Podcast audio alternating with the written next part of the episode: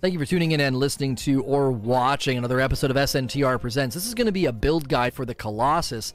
After I spent a lot of time with him, he is my favorite javelin, so this is going to be a good guide, I think. If you are listening to this on iTunes, Google Play, Spotify, or watching on YouTube, you can always catch me live. Come on in, twitch.tv slash say no to rage. I'm probably live right now, so come on in. If I'm not live, just click the follow button so you could be here for these talks and these sessions to submit your own questions. Uh, the Colossus, I'm going to break down into three parts like I typically do. First, I'm going to talk about aggressive tank uh, to kind of give you an, in, an inside look into how you want to move and navigate as a Colossus, similar to what I did with the Ranger. Then I want to give you some ideas about builds you can try. And then lastly, we want to talk about some of the abilities and loadouts that just seem really weak, because I do think that is an important thing to talk about as we see a new video about the end game, seeing lots of weapons and things that are so significantly stronger. I think a lot of these builds and abilities are going to get better with time. What we got was a slice. So let's talk about aggressive tank. That's kind of what I call him.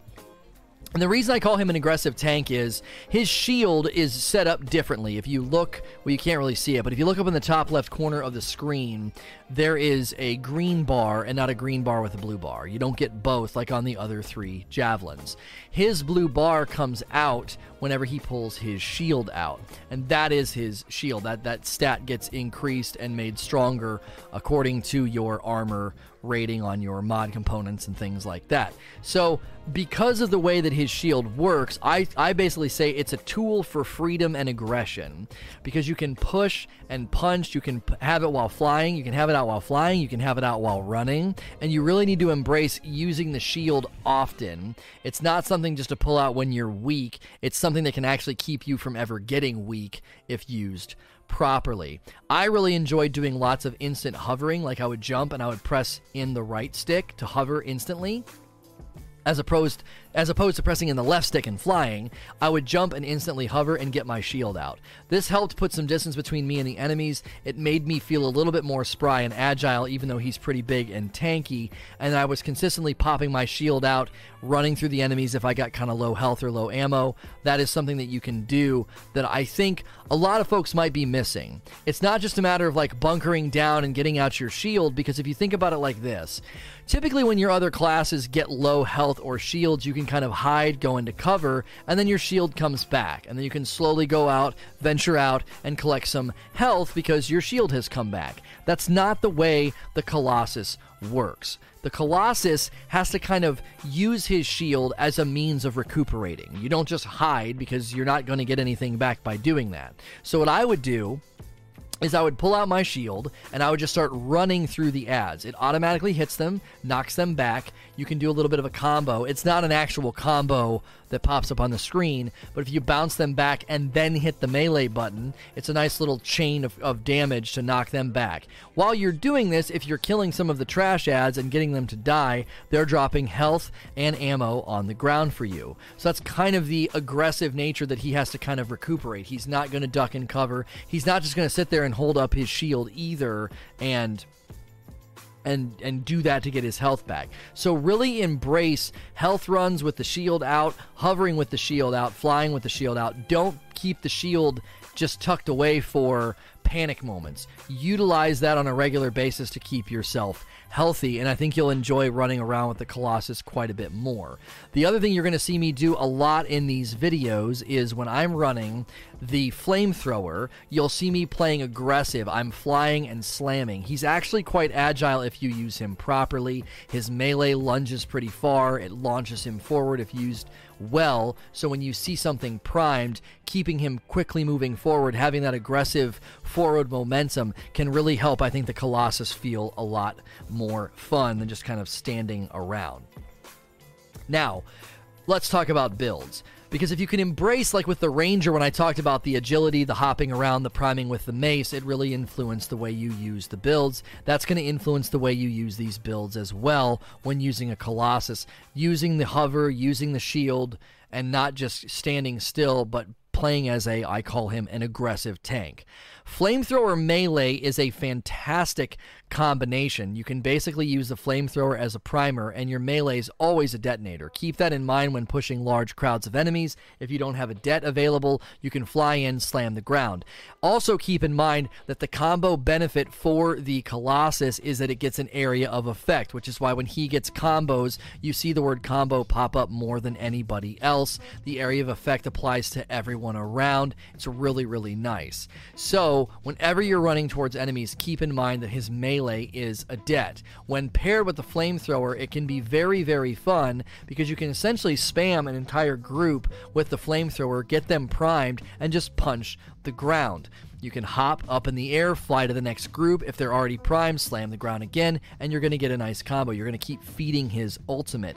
I really like the flamethrower melee build for forward pushing and slamming. It was a really, really fun way to play, and I actually enjoyed it. You can pair anything else you want with the flamethrower. If you're running that build, you could pair, which is my next favorite build, is flamethrower with the lightning coil.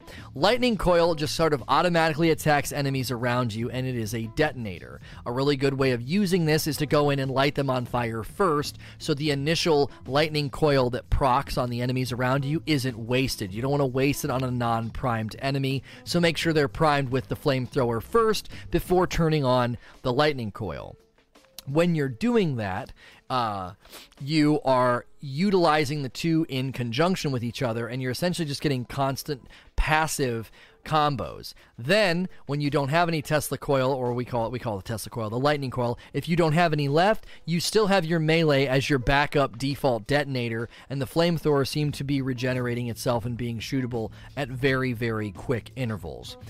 The last build that I think is the most fun when paired with a storm or an interceptor is double detonation, which is actually triple detonation if you consider the fact that his melee is a detonator.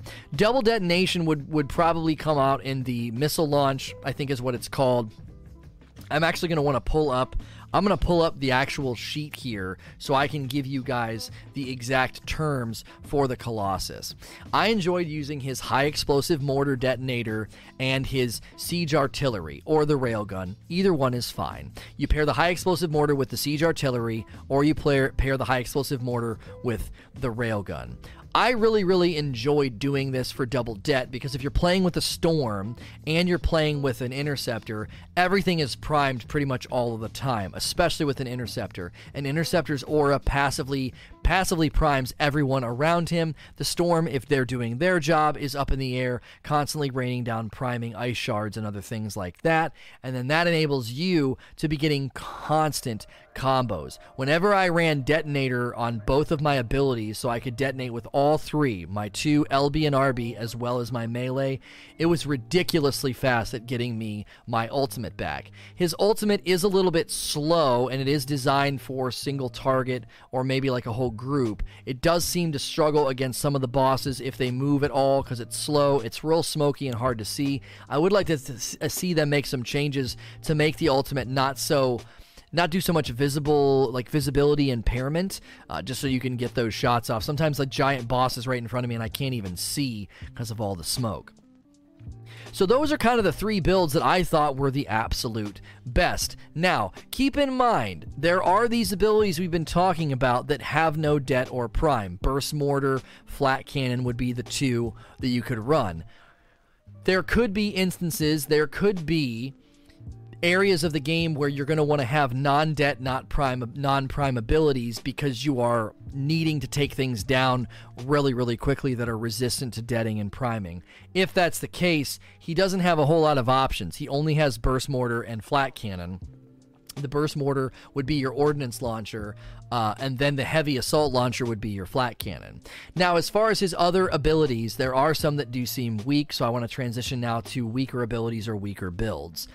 You could run the Firewall Mortar, which I heard is actually a pretty good primer, or the Shot co- Coil for primer. I heard that the Shot Coil primer wasn't that great, but I heard the Firewall Mortar was a great primer.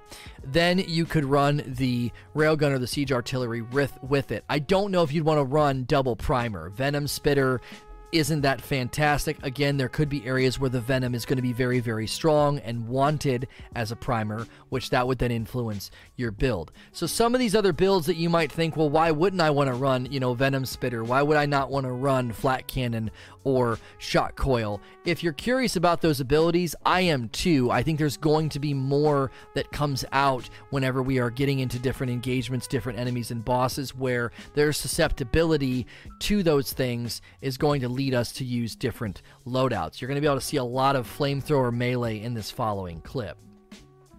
So, as I said, Flak and Burst Mortar did not seem effective. Uh, another couple of things to keep in mind about him that could be tweaked or fixed. His animations for some things seem way too slow. It can make him pretty frustrating to engage with. I feel like sometimes there's like input lag or delay, or it doesn't even register that I'm trying to do my next ability. One of the things they need to work on is maybe let us do our alt, LB, not our alt, I'm sorry, our support ability, which is LB and RB. I happen to think that should be something that you have to hold down for at least a full second together because what ends up happening is you transition from LB to RB really fast, and instead of doing your RB ability, you accidentally do your support class and it totally throws off your flow of combat. So I would like to see them change that. That leads to some frustration with the Colossus, especially when you get stun locked his ability to be stun locked in harder encounters. There is a boss that we fought that I haven't presently shown it, but it was from, I believe, the other stronghold.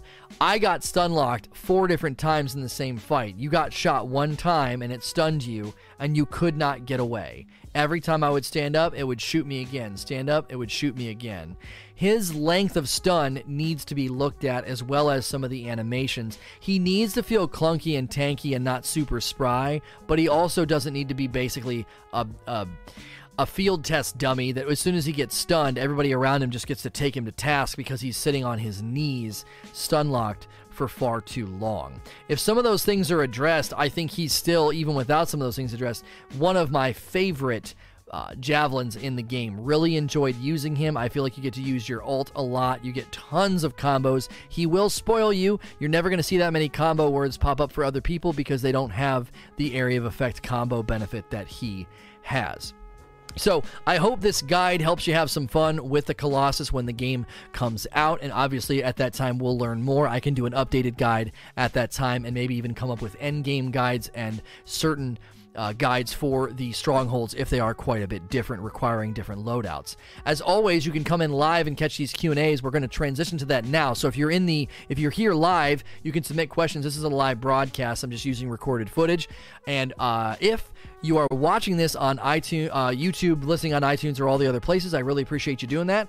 Uh, please like, share, and subscribe.